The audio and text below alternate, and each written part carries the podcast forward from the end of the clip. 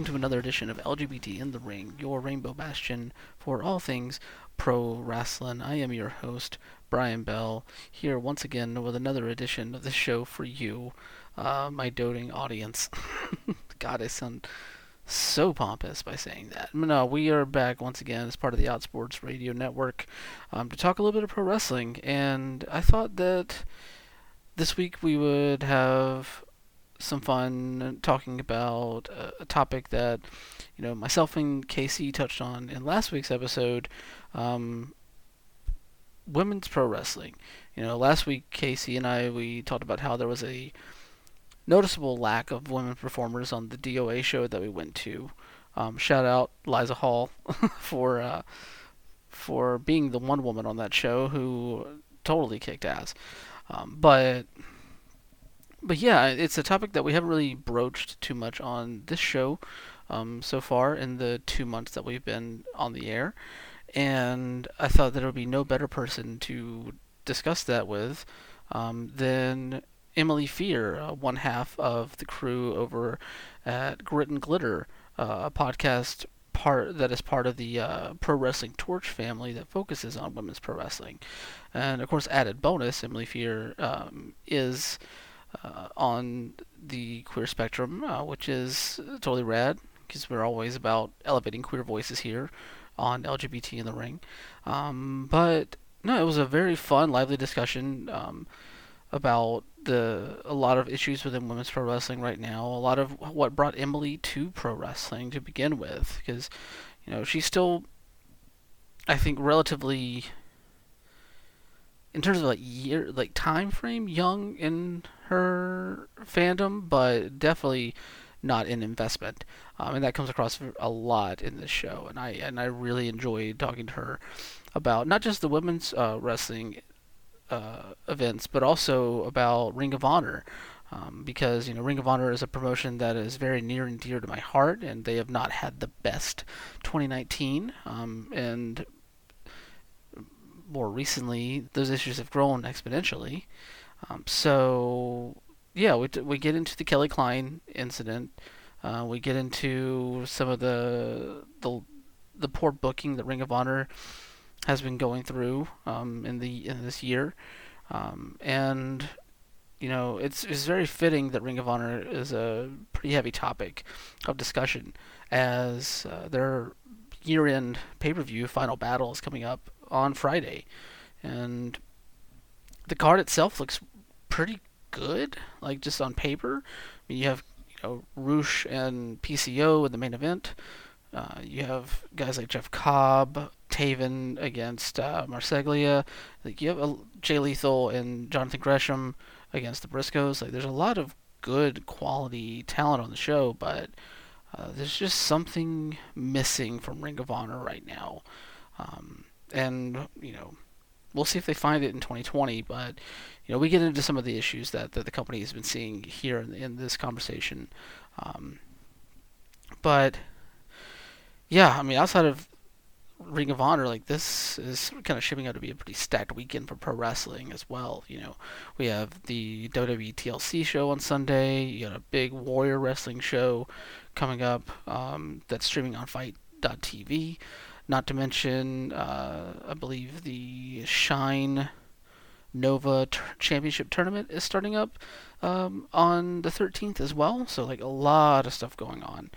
Um, but before we get into uh, the conversation here, I do want to give a quick shout out to Marvelous Pro Wrestling because over there this past weekend on Sunday, we saw um, an awesome trans tag team formed. Um, if only for one night, we'll see if it expands beyond that. But Nyla Rose of All Elite Wrestling teamed up with Asuka of uh, probably most notably of DDT, maybe Pro Wrestling Wave as well over in Japan, um, and to form a awesome trans tag team um, that I only hope. Uh, lives up to the hype because I haven't seen the match yet, and we get in. Emily and I both get into that in the conversation as well. But that Marvel, I'm really hoping that marvelous show, or at least some of the matches get posted because um, it was an eventful show outside of the Nyla Asuka team up, and the nice and the Nyla Asuka team up was already pretty notable. Um, so, yeah, we'll see if that gets posted. But while we wait, please enjoy this fun conversation that I had with Emily Fear. All right, guys, gals, and non binary pals, welcome back to LGBT in the Ring. Um, and it is my pleasure to have as my guest this week um, someone who you might know if you're familiar with the PW Torch um, and their slate of daily podcasts over there. Um, she is one half of the team that puts out Grit and Glitter, a podcast focused on women's professional wrestling. It comes out every Tuesday over there in the PW Torch Daily Cast feed. Um, I would like to welcome one Emily Fear to the show. How are you doing tonight, Emily? I'm doing great, Brian. How are you doing? I am doing amazing. Yay! Yes, I'm staying warm in my in my little room here, and and it's it's been a nice little like working vacation for me. So excellent, excellent. Yeah. yeah, no, our temperature went from I'm in I'm in like Pittsburgh, Pennsylvania, so our temperature this morning was a like balmy 56 degrees, and the temperature has dropped all day long. So by the time I was walking home from the from the bus, it was like I think we're down to like 32 now. So yeah, oh. it, it, got real cold, real real Jesus. cold. I didn't know. Well, I guess I knew it got that cold up there, but also like, you think about like Britsburg, and you just don't know yeah. just how cold it gets. Anyway. That's right. You got come on. You got to have some respect for Britt Baker. Like she exactly. survives, but she has survived many Western Pennsylvania winters. So just saying. Kudos to that. a sure, a sure show of endurance there. Um, but I I wanted to have you on the show because one, um, you are fully entrenched in the, the world of women's professional wrestling, um, and that's some a topic that I haven't really had a lot of chances to discuss on the show as of yet, and, and I really wanted to talk about that with you. But also, you yourself um, identify as queer, yes. and you know, I, I that is what this show is here for: is to bring queer voices within pro wrestling, all facets of pro wrestling, um, to the table. So I guess to start off with, before we get into some of the the topics that we that we wanted to go through today, um, let's get to know you a little bit. Like, how did you come to uh, pro wrestling as a fan? Well, um, so I have told this story on Great Glitter before, but um, and when before we had Grit and Glitter, we ran a show for a long time on PW Torch um, that was just about um, Ring of Honor called Talking Honor. And so when I was brought onto that show, I kind of prefaced my fandom as fairly new, which it at that point really was because I was back in April 2018 and I had been a hardcore wrestling fan for maybe a handful of months. Um, so I came into my wrestling fandom actually fairly recently, but when I was probably like 13 or 14, I went through a very brief and very secretive Monday Night Raw uh, fixation. And I like I've been trying to find the exact dates that this might have happened, like to overlap with the storylines. But I remember like just immediately zeroing in on a couple of people who were featured on on um, Raw at that point, and just like my number one guy, my number one like wrestler was Chris Jericho. And, you know, lo and behold, like decades later, I become an actual, like, active, like, out in the open wrestling fan. And who should still be wrestling and, like, super duper famous, but Chris Jericho. So it's just like, hey, you know, we're still in this together, dude. This is great. The man does does not go away. No, and and honestly, nor should he. He is a he is a treasure. Oh, no. Even even with his uh rather you know honestly not surprising sketchy politics, he is still like the ultimate like wrestler. I honestly think that there's like nobody who really understands the wrestling business like Chris Jericho does. But um and has a has made he's like the Madonna of wrestling. Honestly, oh, totally. he just like every era of wrestling really that he's been involved with he has been able to work with and to fit into and he knows how to evolve without like ever having to really change his own wrestling style that much but he just has impeccable timing and and impeccable like comedy chops even. He's just yeah he's a great performer. But so yeah so i went through a very like brief period of fandom like very secretive but whenever i was like 13 but the problem with being a fan uh, especially like a female um, fan of wrestling at that age was that this was like definitely toward like in the attitude era. So wrestling was not a super hospitable place for women at that point, especially for like younger female fans. And, you know, there definitely wasn't like as much women's wrestling on my radar. I knew of Chyna and Chyna was awesome, but I didn't really know of any other women. And Chyna was kind of set apart from like any like you know women's like cohesive women's division in WWE. So to me, it was just like okay, there's Chyna, and then there's all these dudes. And then any other woman who's featured is either taking her clothes off or fighting while taking her clothes off or, or having her clothes stripped from her while attempting to fight or valeting or being kidnapped. Like those were the storylines I remember from like my brief time as a youth wrestling fan. And also, in addition to that, it was like uh, the attitude era for so many of us who were not wrestling fans were just like boys in my school like yelling suck it at at girls. Yeah that checks out. At each other. I mean let's be fair they also yelled at each other. Oh yeah no like just exposing things that they did not resolve until much later on in life. Yeah. So like so like and i didn't really i didn't know anyone who was a wrestling fan who wasn't one of those boys or one of the, like the Austin 316 t-shirt wearing guys who like I was kind of afraid of because they seemed like like intimidating and and like I was a dork and on like the newspaper and like like who was going to talk to me about wrestling and so I dropped it pretty quickly. Like I went through like a month or two where I was like watching Monday Night Raw and I was following the storylines. I didn't really understand much about the wrestling itself, but I was I watched it for the stories. And after giving it up, I didn't really look back.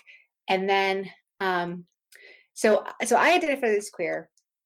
And that's be that's there's a long you know illustrious uh, background to that. But i am in a like i am in what people you know assume is like a heteronormative relationship. I'm i'm married to a cis man.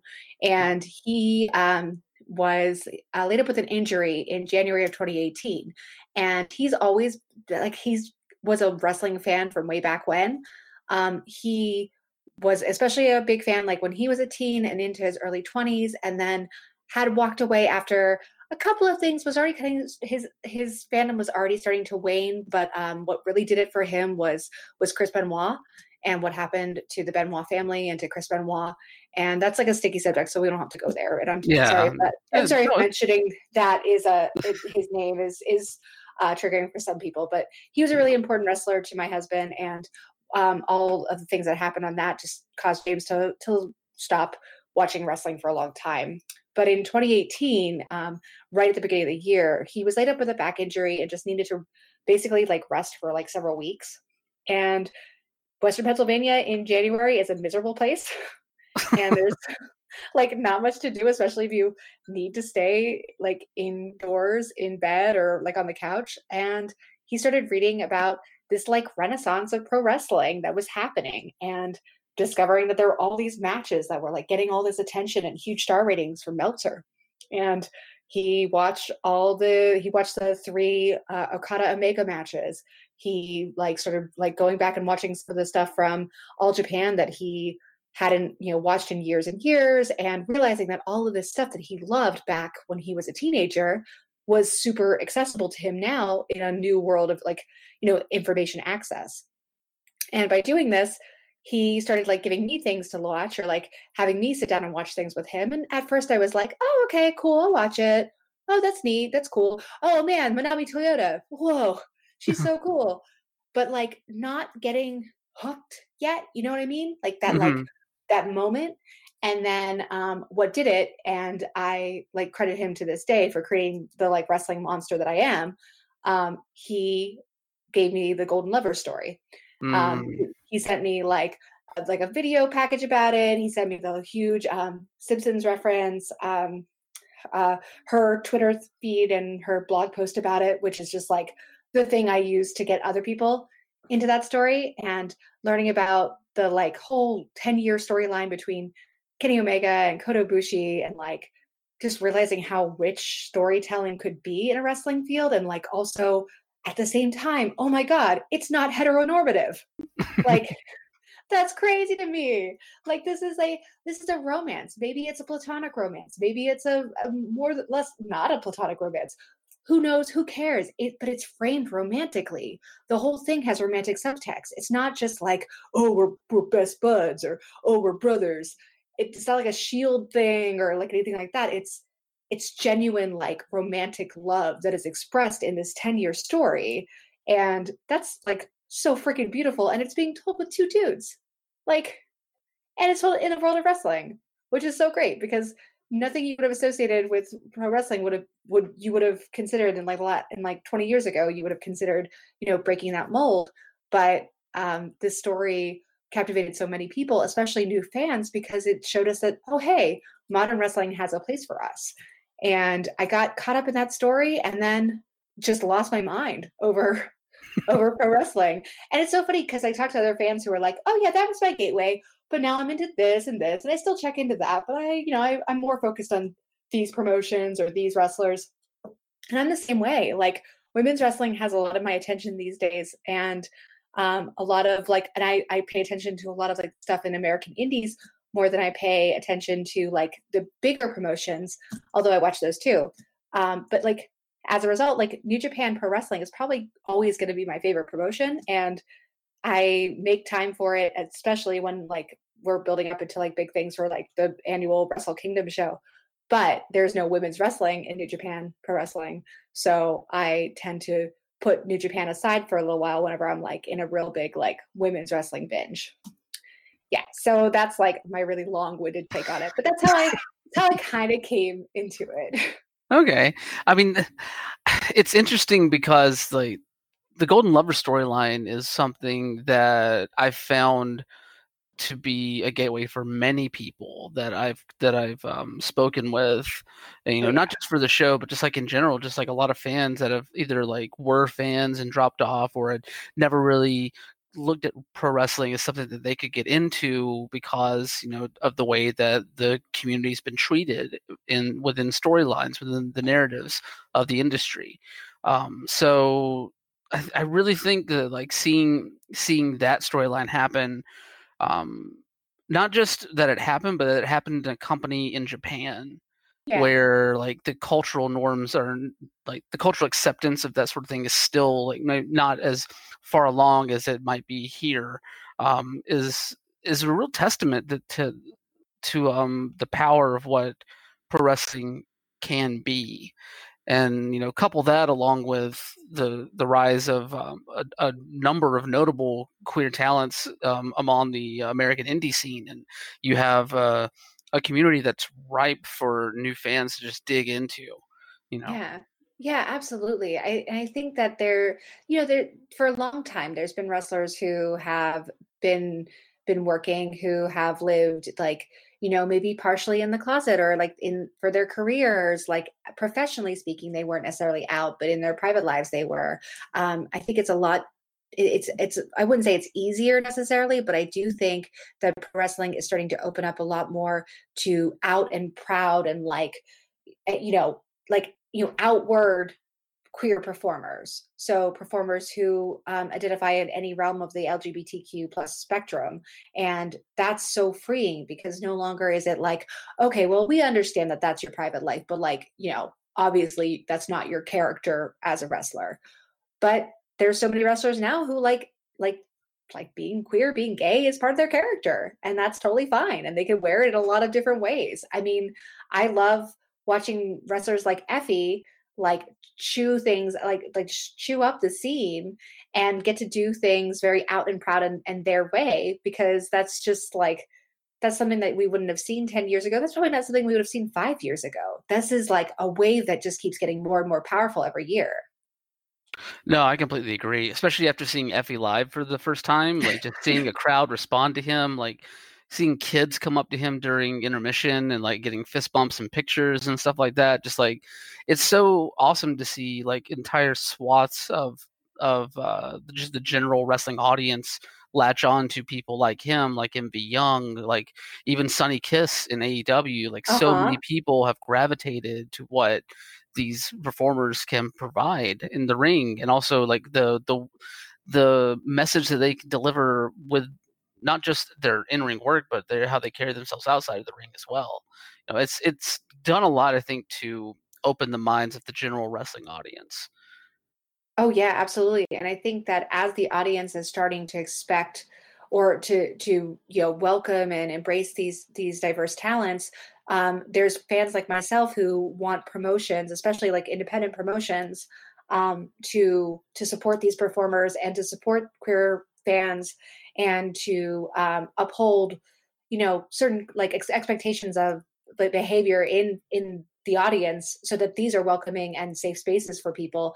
And like i understand that there is you know there, there's a lot of differing opinions on what creates like a safe space for fans and an inclusionary space. But i do think that expecting people not to be like you know racist bigoted like like homophobic assholes is like a completely reasonable thing to expect. And i've seen more and more uh i've seen more and more indies like specifically have it in their mission to create these inclusionary spaces and to to address these concerns head on.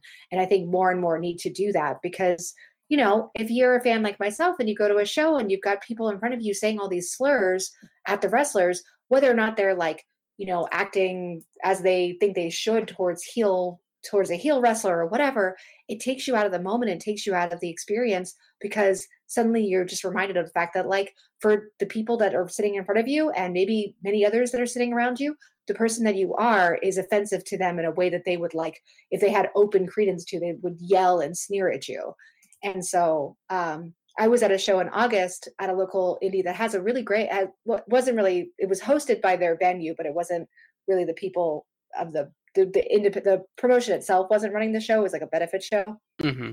and uh, there was just like this awful set of fans just a family that I had seen it uh, that uh, other shows at this venue, and they always behave the same way, and not just homophobic stuff, but like racist stuff and like mm. really misogynist stuff, saying really awful stuff about like a heel female wrestler that like God. I just won't repeat.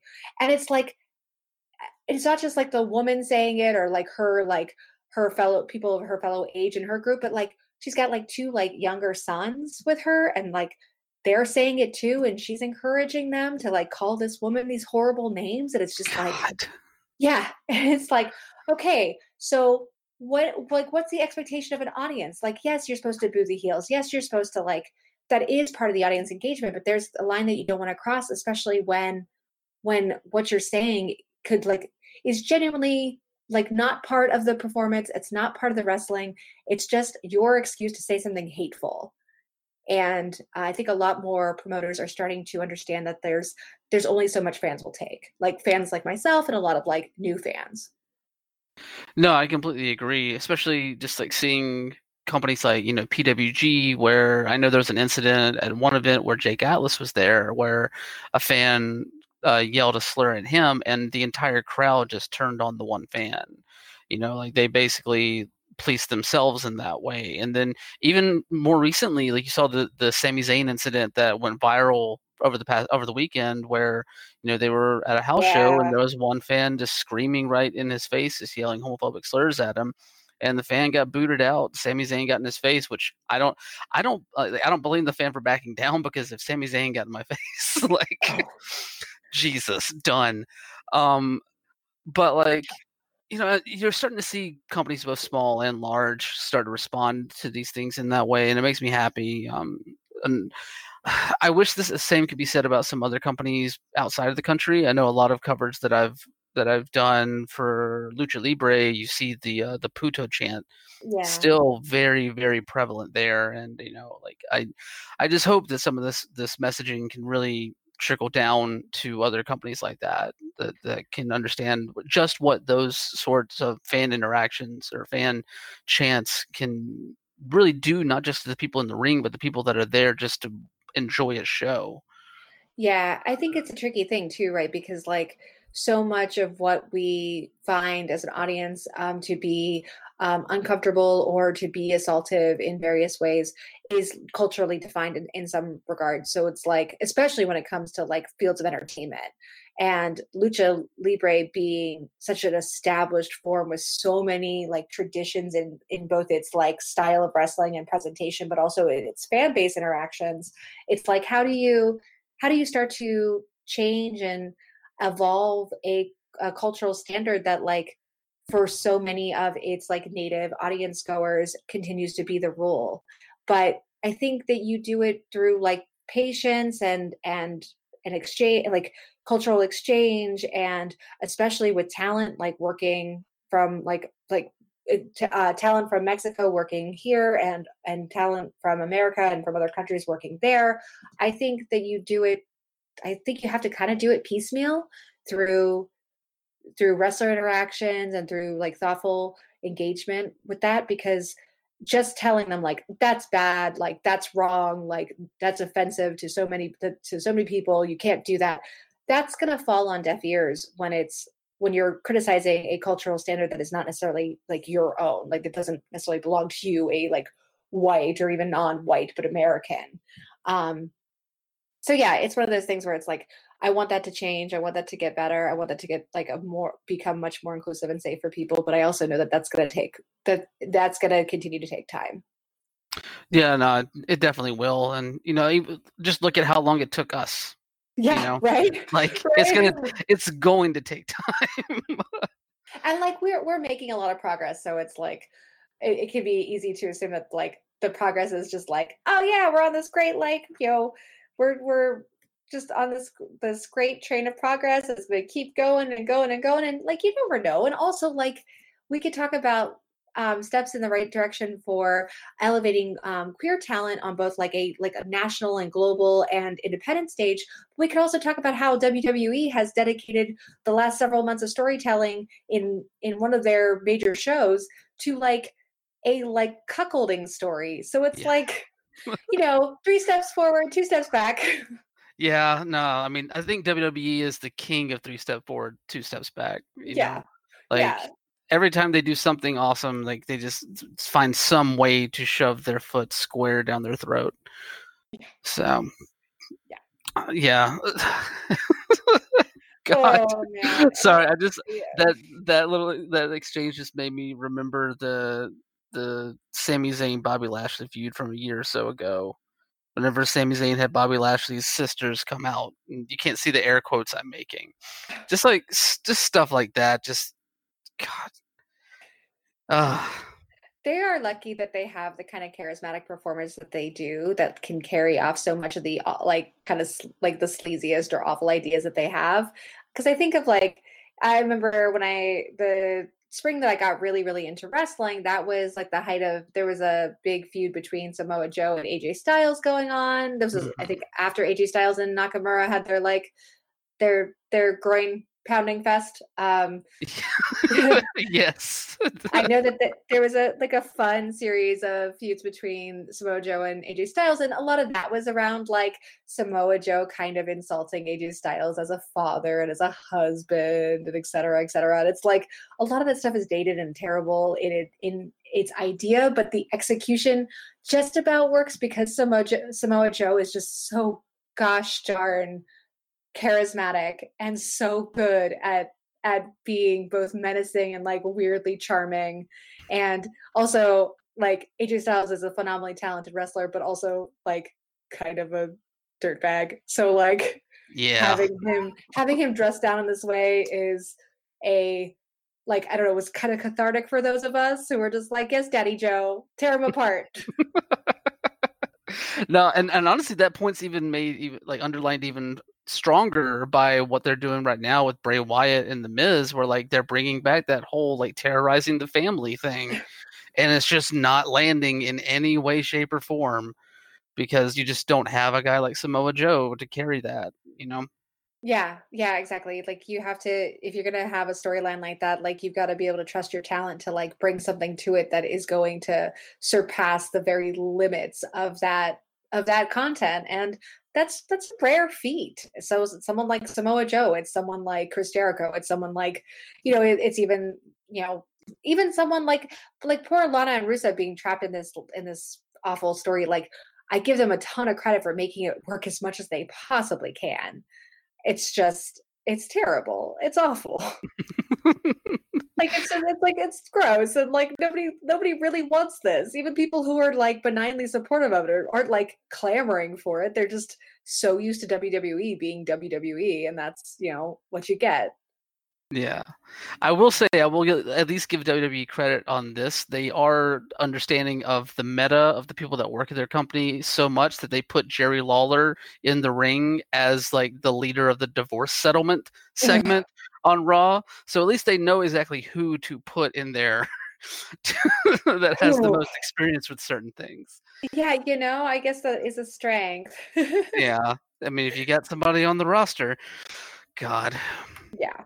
Yeah. Anywho, so moving on from the the troubling pro wrestling, um, how did how did you end up linking up with uh, with Harley and um, joining up with Pro Wrestling Torch? Um, I got just massively lucky. Like I said, I, I was still a really new fan at that point. I had gotten into wrestling in like January or February of 2018, and then in April I went to ROH um, post like their big uh their big show during WrestleMania weekend, um, Supercard. Post Supercard, they typically do a TV taping in Pittsburgh, where I live. So me and my husband got tickets, and um, I was really excited because it was like my first like real like big wrestling show that I'd never been to, and um, so I went and I posted about it and stuff. And at the same time, Harley and I had become friends on Twitter, just like following each other um, I listened to Talking Honor a little bit, and he reached out to me maybe a week or two after I went to the show and said, Hey, I noticed you were at the TV tapings in Pittsburgh. Do you want to come on and be do a guest co-host um, uh, spot for what for the first like television airing when the Pittsburgh TV starts airing? He had actually he had a co-host that had left that started the show with him, Talking Honor, and uh, Lola, who um, is great and uh, actually lives locally, like lives in the Pittsburgh region. So just by random happenstance, he recruited another Pittsburgh-based female wrestling fan to uh, to come onto the podcast, and a guest turn became a like four episode run throughout the whole like TV run of the Pittsburgh tapings. And then he was just like, "Hey, we have a good rapport. I don't really want to keep shifting through like guest co-hosts and if you're interested you should stick on. And i was like you know i have like limited to no like real broadcasting experience. I have writing experience but like very little broadcasting experience. But he was willing to to give it a go and years later uh, i mean kind of years like year and a half later like two shows basically later we're still working together yeah, and, and I, I will say, like listening to the show, like that that rapport definitely does come across, and like, um, and it makes the show like a show that's already super informative. Um, so much so that there's stuff that I hadn't even really understood, uh, un, um, uncovered whenever I was listening to it, and just like I did not know that has um, Hazuki ret- uh, announced their retirement until I listened to your show. So like there's stuff in there, but the way that y'all discuss and everything is very entertaining, very easy to, very easy to listen. I would oh, say. Thanks. Yeah, I think we we try and and keep it light, and you know, we both are familiar enough with pro wrestling that like um Harley's a stats guy, so he's always really good about like being able to pull up those stats of like who the win loss records or like how many times someone has appeared in a in a year for a promotion, etc. He keeps track of those numbers and I really like I can talk about work rate and I can talk about moves and things like that. But like we tend to just want to really talk about things in a more accessible way because I think that's kind of more fun. It's more fun to talk about wrestling in that way, and it invites more people into the conversation.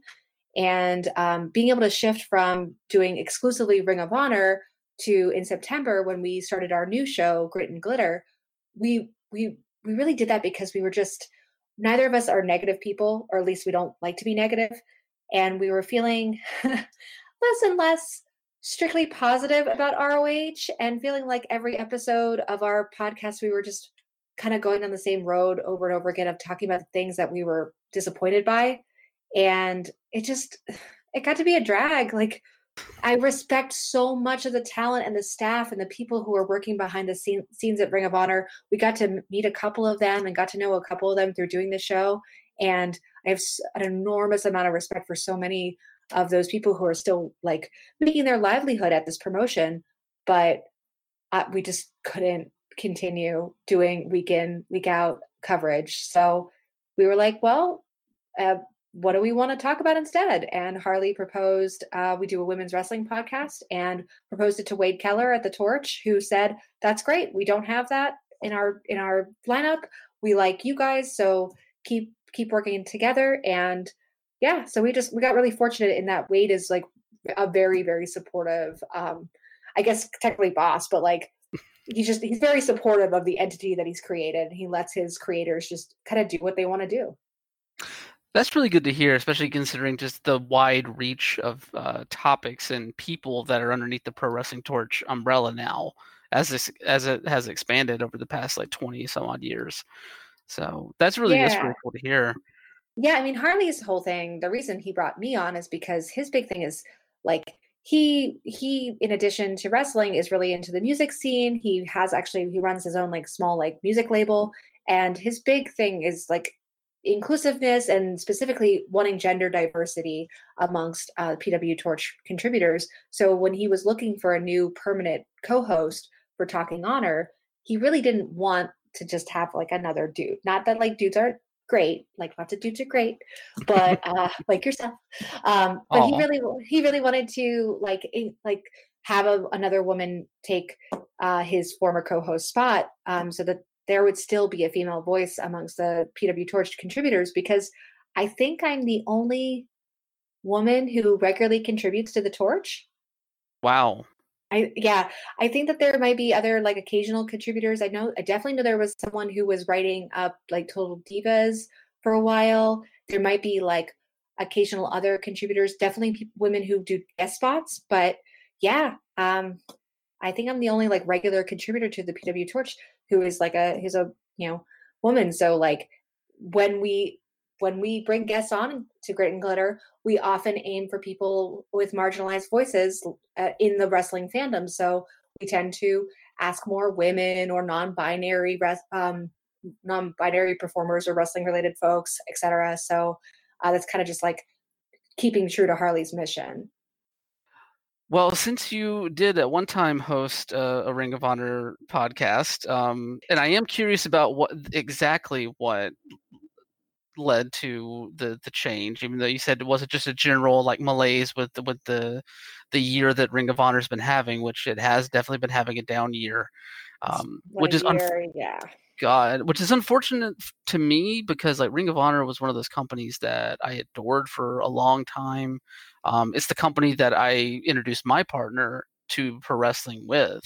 Um, now, granted, the first match I showed them was like Shinsuke Nakamura versus Sami Zayn, but the first show that I took them to was when Ring of Honor ran uh, down here in Atlanta, and I think I I think that they were immediately won over um, by pro wrestling the minute that they saw Jushin Thunder Liger face Dalton Castle. oh my god, that oh that match. Yeah, that were, match. You guys were live for that match. Yeah, we were live for that match. that is such a good match too, because Liger, oh, Liger is so. I mean, obviously Liger is so good. Like Liger is Liger, but oh. Liger is so good in that match, and his interactions with, uh, especially with Castle's at the time, it's just it's so good. I know. I, God, it was so it was so awesome. Like I'm so glad that that turned out to be like the first experience for them. Um, one because uh, me, I was already a Dalton Castle fanboy. Like Dalton Castle was my oh. man then. I was annoying all of my fans, uh, or not all my fans, but my friends. I was annoying all of my friends with Dalton Castle at that point because I was just won over by the boys immediately. And just to see this like gender nonconforming character yes. that was still spouting about how manly he was and like testing other people's manhood against his own. Like it was just such an awesome thing to watch and see, especially as someone who has always been sort of gender nonconforming in his own masculinity. Um, and then being able to show that to them and have them latch onto it as quickly as I did, which is like so rewarding and and just it it made me feel really really good. yeah. Oh my gosh. Well, like I I talked about how like the Golden Lovers were like my gateway, but like one of the first promotions I started watching on the regular was Ring of Honor because I could watch it in syndication, and my my husband was like into had been into Ring of Honor back in the day. So we checked out what was happening now and discovered that they were really like having a really like upswing couple of years, what with the elite and just like a lot of like talent coming through there. Um, but uh, when I started watching was winter 2018 when Castle was their champion. Mm-hmm. So like I'm watching this promotion, this promotion that is known for its like hard, like straightforward sports style. Of course, you know, that's more complicated than that, but like, yeah. um, I mean, Ring of Honor has a reputation, has a long-standing reputation of being kind of more of like a very typical like male wrestling fan based like um wrestling company. So to come in and be like, this is their champion, this like brilliant, sassy, charismatic, like kind of like uh, just like uh flamboyant guy like with you know like two like you know masked manservants and like one of his moves is just like arching his back into a peacock stance like this is the best thing i've ever seen i'm so excited wrestling is so cool i love dalton castle immediately and then and he wins you over in every possible way because he's also a phenomenal wrestler. Like he yes. like he can cut a promo that will leave you in tears laughing. He that he will can can deliver like ringside just just perfectly, but like this is a wrestler who who is fundamentally so good at wrestling. His brawling style is like a style that I'm always very keen on watching, and I always liked watching him in the ring. And and I I just I'm always so sad that his like his reign with the belt was so cut short by his own injuries and you know that was super unfortunate but I think he did get and I think that that's like his kind of title reign is kind of looked down upon because of that was is marred because of that but I do think like I, I do think he got some really great matches during that run. And I love the final battle match that he had against Cody to get the belt. And like, he's just, he's great. He's so good. and coming into Ring of Honor at that point where he was their champion, I was like, okay, anyone, any company that makes this guy their champion, I'm, I'm gonna give a, I'm, I'm gonna try. Cause like, come on, this is great. No, I completely agree. Like they were on such an upswing during that time, like coming out of like Jay Lethal winning the belt from Jay Briscoe, and then leading into the stuff with with Cody coming in fresh off of like spurning WWE and the the elite, like you said, and mm-hmm. all these. They had such an, a great roster going for them, and then you know 2019 has just not been their year. Whether it be you know the the exit of the elite to to form AEW or you know Dalton Castle's body breaking down, you know new signees maybe not necessarily getting the uh, the the fanfare and the popularity that they wanted.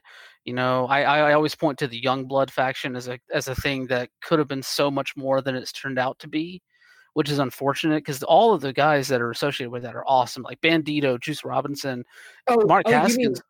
You mean, you mean Lifeblood? Yeah, it's Lifeblood. Sorry, what I said, Young Blood, right? Yeah, Young God. Blood, New Blood. Oh my God, we called them so many different names when they were first introduced.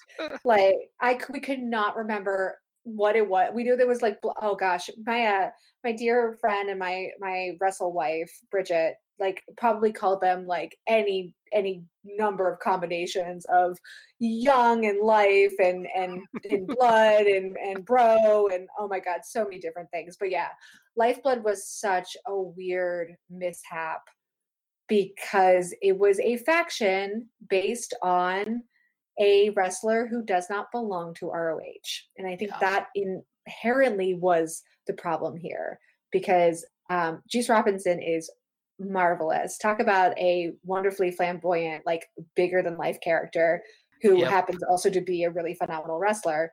But he is very much a New Japan guy. He's very much a New Japan Pro Wrestling guy. So he was never going to belong to ROH, and giving him a faction wasn't going to change that. And uh, yeah, and there's a reason we haven't seen Juice in ROH since Madison Square Garden, maybe. Something like that. Like, after that? Not much longer after that. I know that he's he's been absent for a while, um, yeah. And like you, and they've they've the, the company has brought in a lot of like really awesome in-ring guys to kind of mm-hmm. supplant the loss of talent that they had. You know, I I point to Jeff Cobb as well as a guy mm-hmm. that I always enjoy watching. You know, um, yes. um, the rise of Shane Taylor, like that dude has been on fire for most of the year. Like every one of his matches has been awesome. Flip Gordon. Yeah, yeah. I mean, Shane Shane Taylor has been one of my favorite guys to watch in the past year because he went from being like a really solid like hand slash like you know kind of flashier jobber to the stars to being like a, a, a wrestler that I genuinely looked forward to seeing in the ring, like because of whatever potential he would have. He had a series. I think he had like one or two matches with Bandito that were fantastic. Yes combining his his style with Bandito's high flying like lucha style was just like they had great in ring chemistry, and it was really fun to see what they could do.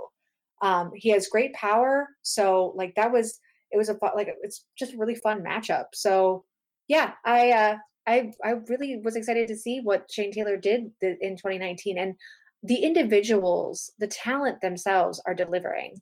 They're getting undercut by a lot of things, um, booking is a consistent problem, and it it seems to be like the Achilles heel for ROH, and that's like the number one issue with Women of Honor, which has been even more of a disaster than Lifeblood.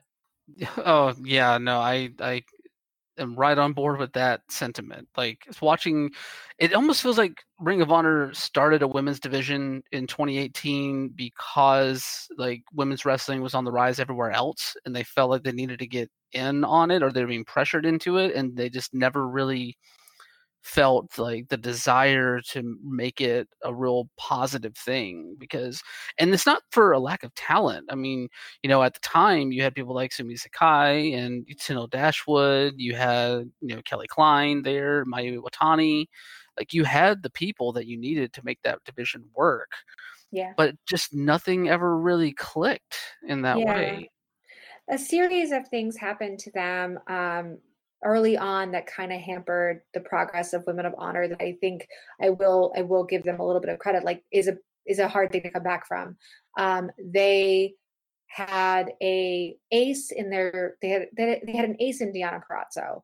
They had a great like very lived in rivalry between Deonna Purrazzo and um, Karen Q that they had established through matches and stuff that were featured on like Women of Honor Wednesdays before like Women of Honor had a regular spot on TV then after April of 2018, they started to lose a lot of that talent or like lose pro- like like they knew they were going to be losing. So like Deonna Purrazzo signed with NXT, she was gone within like a month or two. Karen Q had long been on the hook for NXT and was just kind of like finishing up obligations until she got eventually called into the performance center, which eventually happened. So like she could never really she couldn't she was still in ROH technically, like she could still do dates, but she couldn't become a champion at any point because they just they didn't know how long they were going to have her. So she would put anyone over, but they weren't going to be able to keep her around. They got Madison Rayne back, but then Madison Rayne left. Um, they got time with Britt Baker, but didn't really capitalize on that. And of course, we know where Britt Baker is now. Um, mm-hmm. Um, Tenille Dashwood is a really good example of someone who was sidelined with an injury for the vast majority of her time in Women of Honor. And I, I'm very curious as to how much of that was contract issues and things that we don't know about, and how much of that was like just truthful, like illness and injury. But yeah, so we know that she's now at Impact as well. Um, yeah, it's just um, booking issues have been the plague for Women of Honor they have had people behind the scenes um, doing booking for Women of Honor that had a lot of really great ideas and really um, the vested interest of building this div- division using both in-house like on the roster talent and guesting talent from their partnership with stardom which if you're going to partner with a women's promotion like no i mean you can't get better. That's yeah the, like, that's the cadillac of women's promotions right there. We're talking joshi we're talking high level joshi we are talking a really like really big deal talent that you're bringing in. So you have access to, to women like Mayu Iwatani and Kagetsu and the members of Oedo Tai and like they're going to come and do shows for you. But um, and you can even maybe have uh, someone like Mayu like come for uh, several shows and be your champion for a while. But um, they were just not. I don't. I think that there were other people behind the scenes who don't have a vested interest in a women's division to the point where they're willing to commit a sizable amount of time, energy, and money into making that division what it could have been. And um, the biggest shame of all of this is that Kelly Klein um, has been a big casualty of this negligence, and it stinks. Yeah, it really does. I mean, for those that aren't familiar, Kelly Klein, the current reigning uh, Women of Honor champion, um, was unceremoniously let go after um, Joey Mercury, former producer for Ring of Honor, basically, um, I guess, exposed some of the the lack of medical um, care given to Kelly Klein. I know she suffered multiple concussions um, in matches mm-hmm. um, that were not really handled with correct protocol um, as dictated by modern wrestling standards, especially for a company that is backed by a billion dollar company like Sinclair. Um, and then, of course, that turned into a whole big spat online. And then Kelly Klein ended up getting um, basically being told they were not going to renew her contract even though she only asked for what was it a four thousand dollar raise she was making twenty thousand she wanted twenty four thousand yeah. like that's just ridiculous and then so so they basically just fired her and with the belt and they haven't really addressed the uh, the title situation since so yeah. Her contract the the heartbreak for this for me is that they were finally going to pay her what she is at least like is somewhat worth in the fact that they were going to i think they were going to more than double her contract so that she was going to make something around $50000 for the next year mm-hmm. uh, or for the next like whatever the contract would in, would whatever span of time it would incorporate um, which you know is still not a ton of money considering what some you know stars make and what i'm sure that roh is throwing at their top guys but um to like it is sizably more than what they were paying her, which twenty thousand. Come on, guys. Like I'm a public librarian and that's low to me. So that tells you something. Yeah, I made more money when I was bartending. Right. I made yeah. more money as like a bookseller, like at a store, like a retail store. Like that's that's just that's really that's gross. But yeah. Um, especially when you've got someone who is like your champion and a good champion at that, like a really responsible member of the roster who does your like your your big public um, appearances and does all of your like charity work and serves as a spokesperson for your brand and says good things and like commits to you and stays true to you. Like this is how you do your like like i don't know to me I, it's uh like i get i get kind of probably more emotional about it than i should considering that it's like business stuff but like just to see them do her so wrongly after how loyal she has been to them is so absolutely maddening um, because they've had women who have gotten better offers left and right and have left. They've had women who who didn't even have like you know consistent better offers but just didn't you know could get paid better sporadic basis elsewhere. Um, they they didn't they they did not appreciate the fact that they had a champion who was so committed to being like women of honors like face and that's really sad. That really is sad. Like mm-hmm. that means that like if she's getting that treatment, then who knows what the other women who are still in in ROH like like what kind of treatment they're getting or what kind of you know like payment or lack thereof they're they're receiving. So no, yeah, I mean, it definitely brings that question to mind. You know, especially considering that the only other real like high profile acts in their women's division right now are the Allure, um, yeah. which that's a whole nother thing. I oh, actually, you know what? I will ask this of you. Um, since I have you here, I'm assuming that y'all were still doing the the Ring of Honor show um prior to September. I was at the uh the Portland event that they ran whenever um they had the whole Bully Ray situation go down, where the oh. fan was oh. pulled to the back and and I, I, watched that all play out in real time. I'm curious to get your take on on what happened with that entire situation. Um, um, I said it this at, on the show at the time when we addressed it because it was such big news that like we had to talk about it. Mm-hmm. Um, I there's no way for us to know exactly the exchange that happened, right? Like the allure are heels. They were getting they were getting heat. The heat that I saw in May at the um, Chicago War of the Worlds tour was not the type of heat where like people were getting in their faces. It was literally like quiet heat, which is like like you're you're boring us yeah. Not not like that we hate you vitriolically, like, no, you're boring us, you're boring. Like there were like this is boring chance. And that's like that's not good heat. Um, so by Portland, maybe they were getting more like like ardent response, which is I guess good, but it sounds like it definitely got taken too far um and the performers got too into it and too invasive and too personal. Um, but whatever happened, that's that's unfortunate. But my stance on it when it when all this came out was there is absolutely no reason that someone who is a like in front of the camera in ring talent someone who is publicly associated with your brand and who is a part of like your roster should ever be personally handling security measures. You have security staff, or are you're supposed to uh, have security staff for that exact reason. If you have an issue with a fan and you escort them and you need them to leave, that's one thing. There is like no reason that you take a fan backstage to give them a dressing down unless you want them to feel intimidated and you want them to feel scared and you want them to feel bad about messing with your girlfriend or wife or etc. So, yeah. That did not that was not professional what happened. If you deal with a there's lots of fans who get kicked out of wrestling events. It's wrestling. Drunk yeah. guys happen. yeah, there was a drunk guy sitting next to me at that show that got kicked out.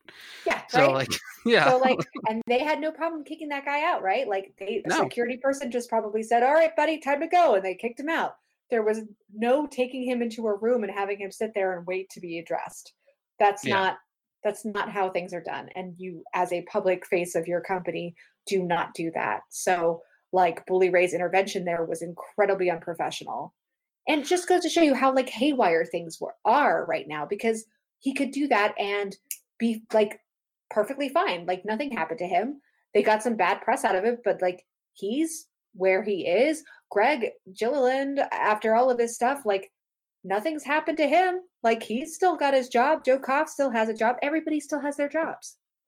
There's like they're they're bulletproof, even when the press is as bad as it has been.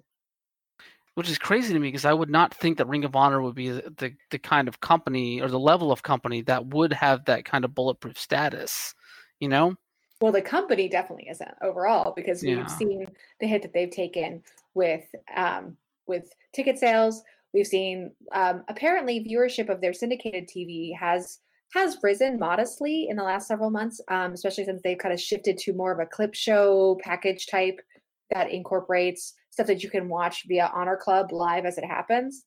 But I don't know what their Honor Club subscriber base is like right now. Those numbers haven't been made public, and I'm I'm wondering at the end of this year how many people like how much how much the drop off like what percentage of drop off their subscription base is going to be because just based on ticket sales alone for their live events it's they've had a huge drop since the beginning of 2019 who knew we would be here they they ran madison square garden in april i, I know that show God, it's it's just crazy to see like how far the drop can go. I, I always point back to the best in the world buy rate and just how abysmal the pay per view buy rate was for that show, and it doesn't really give me much hope for what's for the buy rate for Final Battle. Yeah, which is a shame because like, there's a, a lot of good matches that are going to be on Final Battle. Yeah, Final Battle is a pretty a pretty set card considering that considering you know like the past several months. But Final Battle is also not being held in New York for the first time in forever. It's being held in Baltimore. Um, so it's that's already going to be in I think what is technically a bigger space that they couldn't fill the last time they were there. They couldn't even slightly fill it. I mean, they were already having issues back in as early as May, um, filling up attendance for various places that they were hitting on the War of the Worlds tour. You should have seen the I think it was the Odeum or I forget exactly what it was called, but the arena that they were in in Chicago that we were at for the last show for the War of the Worlds tour, that it was it was like it was almost it was more than half empty. Mm. I don't like the the actual like the there was barely anyone in like the stands area. There was mainly just people on the floor seating, and even that wasn't full. So, and that was May. That was only that was less than a month removed from MSG. So, yeah, it, the drop happened, and it happened fast. Mm-hmm. God, it's just it's just wild. It's just wild to watch. yeah. We'll see what happens in the next year. I mean, we there's a lot of contracts coming up, and you know, a lot of moving pieces that are going to be set here pretty soon. So yeah, I, I fully expect them to throw obscene amounts of money at the talent they want to keep. Um, I do think it's going to come at the expense of a lot of people who are very talented and worthwhile, who they don't prize as much. And unfortunately, it's also that's going to include a lot of like the the women who have been um, involved in Women of Honor in one way or another. I mean, look at Maria Manic. Maria Manic technically debuted in ROH how many months ago and is having her actual in ring wrestling debut at Final Battle. it's like, crazy. Not to mention the situation with her contract that they let happen. Then like, he just forgot to re-sign her. Yes, like what? what else? What know. else can this company do? I don't know. I I hope for like, and I I want to end talking about it on a on a positive note of like again, there's a lot of people working for that company, both in ring and and behind the scenes, that are very passionate about wrestling. They're very committed to what they do. They're very good at what they do. And I I hope that this company can right itself because I want all of these people to continue being able to live their dream and work in wrestling full time. Like I know for for some people who work in ROH, this is a dream come true. Uh, so whatever's going on, I really want. I just I want all the bad all the bad dirt to get cleaned out so that the, that these like beautiful like blossoms can continue flourishing because they're just like they deserve it. They deserve to have the promotion that actually is succeeding. And right now it, it's not. It's floundering. And it, it shouldn't. It really shouldn't. Not given everything that it has all the like potential assets that it has no, I completely agree with you. Like, I definitely don't want to see Ring of Honor go away, but they they've got a lot of work to do to make that happen. Um, but we'll we'll see what we'll see what they can pull off in 2020. You know, I, but um, like I said, moving on to some some more positive stuff though. Um, before mm. we before we get out of here, there were two things that I wanted to talk to you about, and including one of them that really made me want to have you on the show because I, I know you've listened to some episodes of the show, and there is a history of people being just straight up horny on main on the show for people, and the one thing, your love of Rhea Ripley was one of the like as soon as I saw this go down, like I know that you were trying to keep it professional on your show, but Twitter and this show are whole different avenues. So like like Rhea Ripley's rise on NXT and leading into her title match with Shayna Baszler on December 18th, like it's been awesome to watch, um, especially considering where she started at, like the, and how her character has developed over time.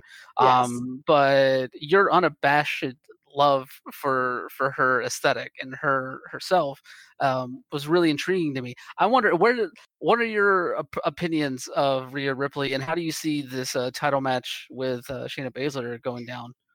Um, so so full disclosure for those listening that, that don't know my like particular fandoms, I um I follow a lot of promotions on a regular basis, but WWE is kind of like the like the obvious big black spot that I don't follow. So I don't watch Raw, I don't watch SmackDown, and I check in with NXT on occasion. But because of Grit and Glitter, I have been paying attention more to the women's divisions of WWE. And uh, you can't deny that, like, the honestly, there are a lot of great guys in WWE as a whole, including NXT, but like the women's divisions of any of these uh, brands are like so top notch, so stellar. Um, so getting to check in with NXT on an occasional basis and seeing seeing a lot of women that I love. Like I mean, I love I love Rhea and I'll talk about her in a second, but like I just gotta say, like like think of that women's war games match at Takeover.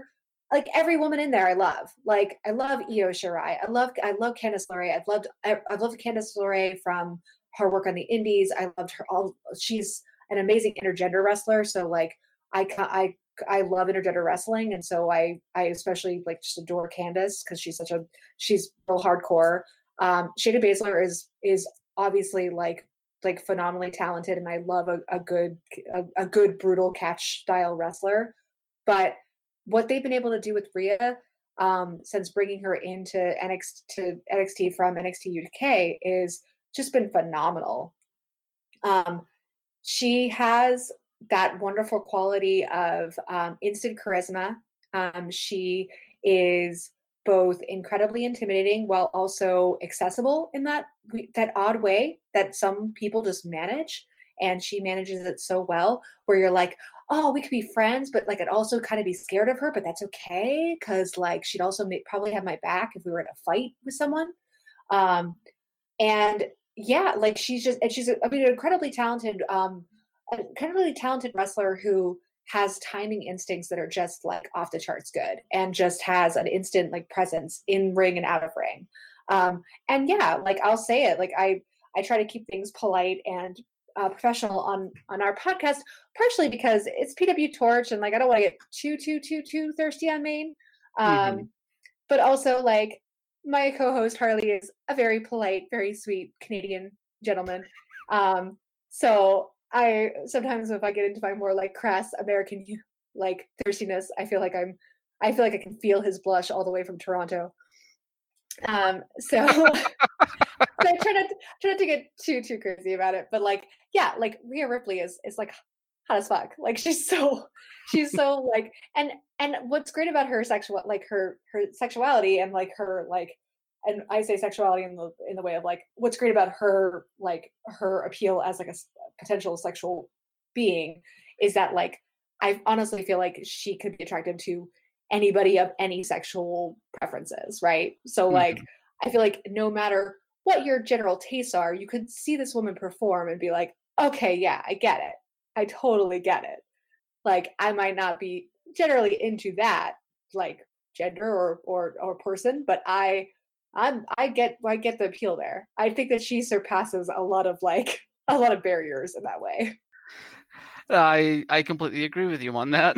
yeah, like right, like um, I think someone I forget who made the joke on Twitter about like I don't know who women wrestling fans are more thirsty for, Timothy Thatcher or Rhea Ripley, and I was like, that's a really hard call because uh, Tim Thatcher, well-known um, Brit wrestler uh, on the independent scene and in various uh, British promotions, is also has a very similar Rhea Ripley esque quality in that like I think he surpasses a lot of like sexuality barriers and that like I think he could be like literally anybody's thing and mm-hmm. he's attractive in a way that surpasses and intimidating also and and scary sexy in that way. Um so yeah, so that's it was a good question. It's like I have no idea how how anyone makes that decision, but yeah, Rhea's just awesome and I actually think that they're what they're doing is really compelling on NXT because she has a heels um, cleverness and craftiness without with, with while being a face, while being like a,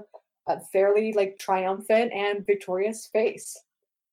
I think that they've set her up perfectly to be the the heir apparent to that title. Like I don't think December 18th ends without her leaving with that belt.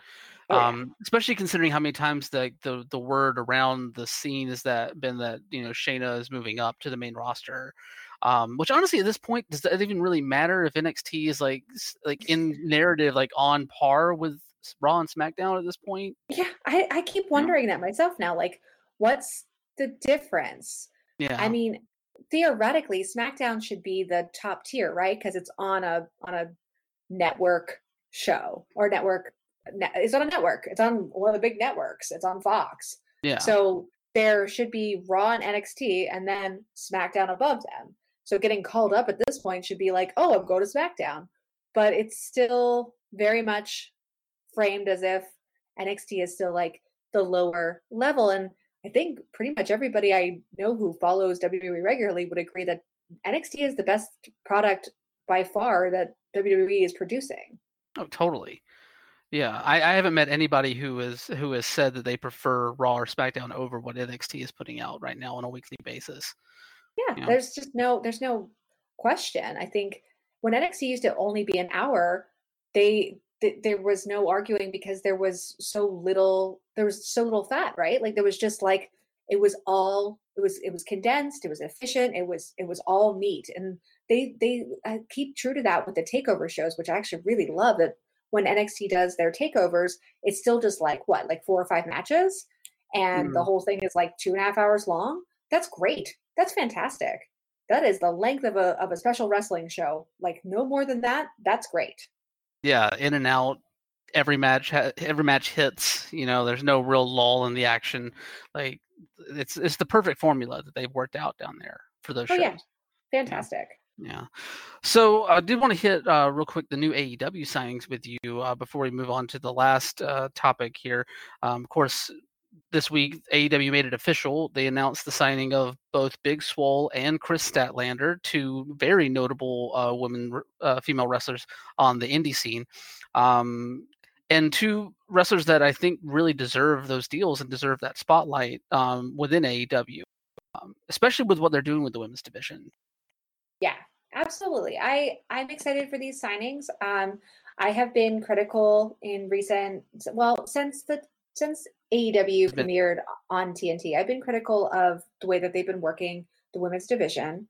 Um, not without, honestly, not without cause. Like I'm, like I said, I'm I'm a positive person. I was very excited about AEW. Um, I want I want to buy all the way in. I, I do.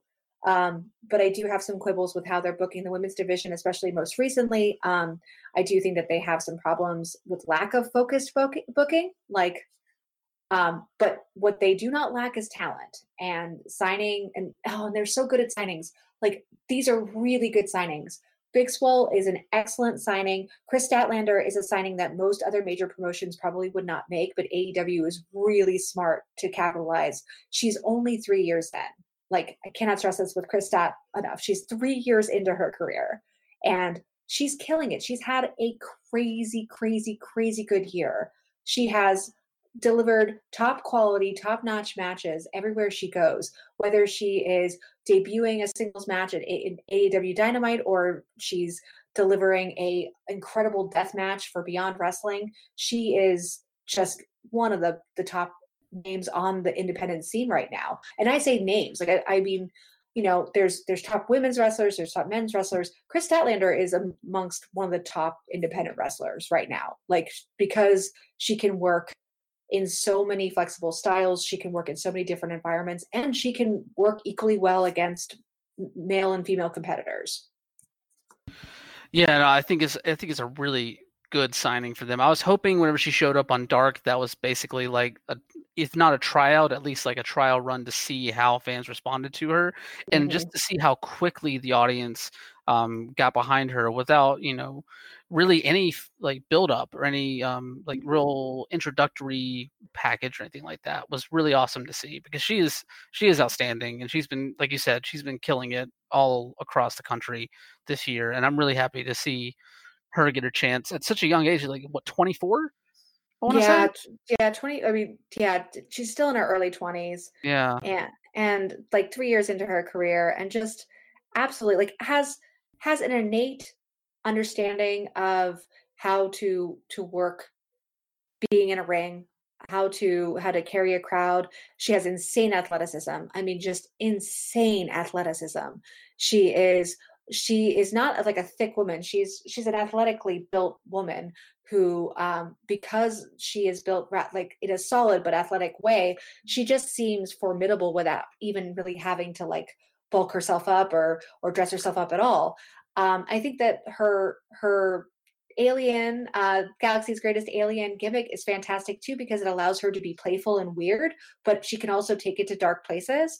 Uh i saw that in limitless wrestling uh, a couple weeks back when you know, she had this great feud with Ashley Vox, and she was definitely playing heel in the matches with Ashley and working it really well while still bringing her like signature style just in a bit more menacing and unhinged fashion which i think is is just such a good demonstration of her talents as a performer. So yeah no great signing.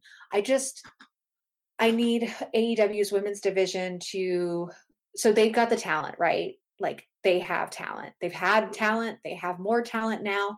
And um but we we all know that like you can sign a million really talented people into your promotion but you can still undercut them by by things like um you know questionable booking choices or not giving them enough um time and attention and so this is something that AEW really needs to pay attention to, especially in the new year. Like this has been a testing couple of months. And in 2020, they're going to have a whole year's worth of television to produce. So they're going to have a lot to prove. But the biggest thing that they're going to need to prove is that they can that they can deliver a women's division that is worth the women who are in that division. Hmm. No, I completely agree, and I'm I'm really interested to see how that plays out going forward. Um, but we only have a few minutes left here. But I did want did not want to let you go before uh, having a chance to just talk a little bit about um, a little bit of Japanese wrestling. Mm-hmm. Uh, most notably, uh, this past weekend's Marvelous event, which featured the tag team debut of one Nyla Rose. Speaking of AEW, and and her tag team partner, um, Asuka um, not that Asuka, the other Asuka, uh, the over uh, the um, to quote her, the gender, or I guess to quote them, the genderless pro wrestler um, mm-hmm. over there, where they formed an awesome trans tag team uh, at, at, the Marvelous show this this Sunday, um, which was honestly like one of the more exciting things for me to see personally because like I've been following Nyla for a while. Um, even like her time in Japan before coming back to the states and, and working the indies prior to her, her AEW signing, and like have, seeing her get the opportunity to team with Asuka, who has been killing it themselves over there for the past okay. couple of years in DDT and uh, Pro Wrestling Wave. You know, it was I, I, think it was really awesome to see. I didn't know. I was just wondering what uh, what your thoughts were on that. Yeah, I, I, mean, I haven't gotten to see the show, obviously, but I do love that Nyla and Asuka got to to wrestle together. And honestly, with so much of Japanese promotions, um, they are still very conservative in their approach to a lot of their content and to their the, the things that they deliver to their audiences because they are still understanding their audiences as as you know um more conservative than say like you know your average american audience would even be um so like you know if you're someone like myself who's familiar with a lot of like ddt and stuff you may forget that because ddt is a promotion that's always taken like big splashy risks with their their stuff and it's they have a fan base that wants it and wants more. Um so for marvelous to really embrace um trans wrestlers in the way that they they have done but especially like doing so with a tag team of two like you know trans women wrestlers like that is just such that's that's i don't know it, it's it's very uh it's such a positive thing. It's it's a very very positive note. And um having nagayo have this as kind of her like farewell show too just like it kind of caps it off of just like you know this is something that we built and um, we have built a, we have built an environment and a promotion where um, these two women will like are uh, we are able to highlight them and feature their talents and it's a welcoming place for them to exist as performers no, yeah, I I, compl- I couldn't have said it better myself. Honestly, like it's just it's just really awesome to see, and and I just there's no words that I can express just how much it warms my heart to watch yeah. this. And I and I'm with you. I haven't seen the match yet, and I God, I want to see that match so bad. Yeah, I really, I really, really want to see it. Um, and I mean, just both Asuka and Nyla are killer performers. I love Asuka. I think she's fantastic. Um, it, you gotta catch them on on DDT on Pro Wrestling Wave. Uh, they have uh, wrestled for Gatoh Move, which has become a new favorite promotion oh, of mine. Gatoh Move. I saw your Lulu pencil. Oh my God, I'm obsessed. Standing, I'm obsessed. going on. I'm obsessed. Lulu pencil is my obsession. I like I my spiritual son has for has for a long time been Hiromu Takahashi from New Japan Pro Wrestling. Mm-hmm. Um, but I, Lulu pencil has become my spiritual daughter. Um, they are both like ridiculously wonderful, um, broad, bold characters. But Lulu, but but Hiromu is like one of the you know top junior heavyweights in the world, and Lulu Pencil's whole gimmick is that she is terrible and never stops trying, which is like the perfect person. Like I just feel like she is the like the wrestler of our generation. She's the wrestler of every like creative professional I know. she is just like she is the perfect pro wrestler for a generation of people who like were were told that if we tried really hard we could succeed and like just inevitably hit wall after wall after wall um but yes so asuka has done time with gatoh move which um i hope i see her there more because i think that's a promotion that she could do really well in as well so yeah i mean uh, uh owe like asuka's been everywhere so find find their matches because they're they're just fantastic completely agree. All right, Emily. I'm I'm really glad that you were able to join me for the show today. Um, so before we get out of here, definitely let everyone know where they can find you standing Lulu Pencil um, on the internet. Yes. Okay. So if you want to find uh, Lulu Pencil or other wrestling related things, you can find me on Twitter at Forked PGH. That's F O R K E D P G H on Twitter. And I talk about wrestling.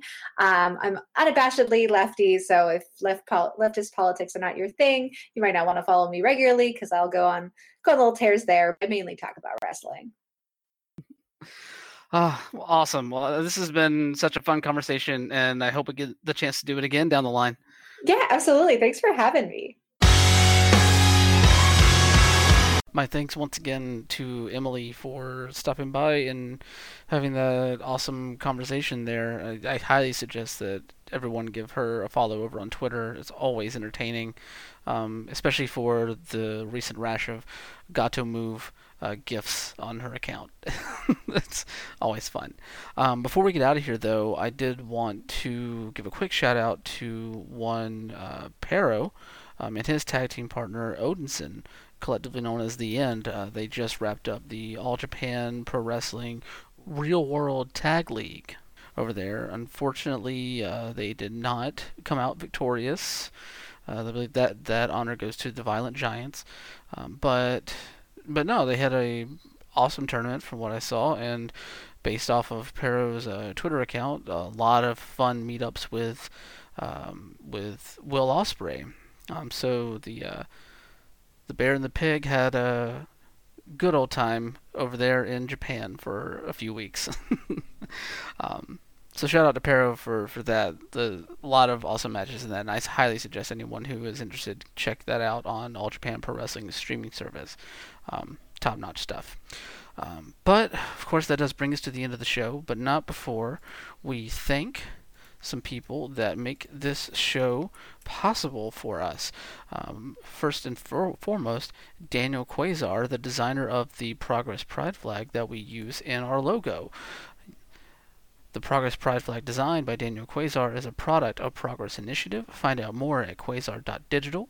And then, of course, uh, the makers of our theme song here, Sarah and the Safe Word. Uh, of course, that song is called Formula 666. That's off the album Red Hot and Holy. Um, I am actually in Atlanta currently, uh, which is the stomping grounds of Sarah and the Safe Word, and I'm hoping to meet up with Sarah at some point uh, because her and I go way back. Anyway, you can find them on Twitter uh, if you're not in the Atlanta area at at STSW Band. Um, you can check out their music on Spotify or at band on Bandcamp at sarahinthesafeword.bandcamp.com. Of course, you can always follow me um, on Twitter at WonderboyOTM, and then of course, if you're into video games as well, I do host a gaming news podcast alongside two awesome st- Twitch streamers, uh, Slacker Kite and Lady Merowin. That show is called the Mr. Video Game Super Show. That goes live on Twitch every Monday, 8 p.m. Eastern, 5 p.m. Pacific. Over at twitch.tv slash Dead Sun Entertainment. Sun as in the life star, not as in the baby that you hold in your arms. This has been LGBT in the Ring uh, for this week. Please join us next Thursday and every Thursday here on the Outsports Radio Network. And of course, follow all the other shows. They're awesome. Um, we're right now. I'm hoping to have Daniel Trainer on next week to talk some uh, WWE TLC action. But uh, until then, everyone have an awesome evening or day or whenever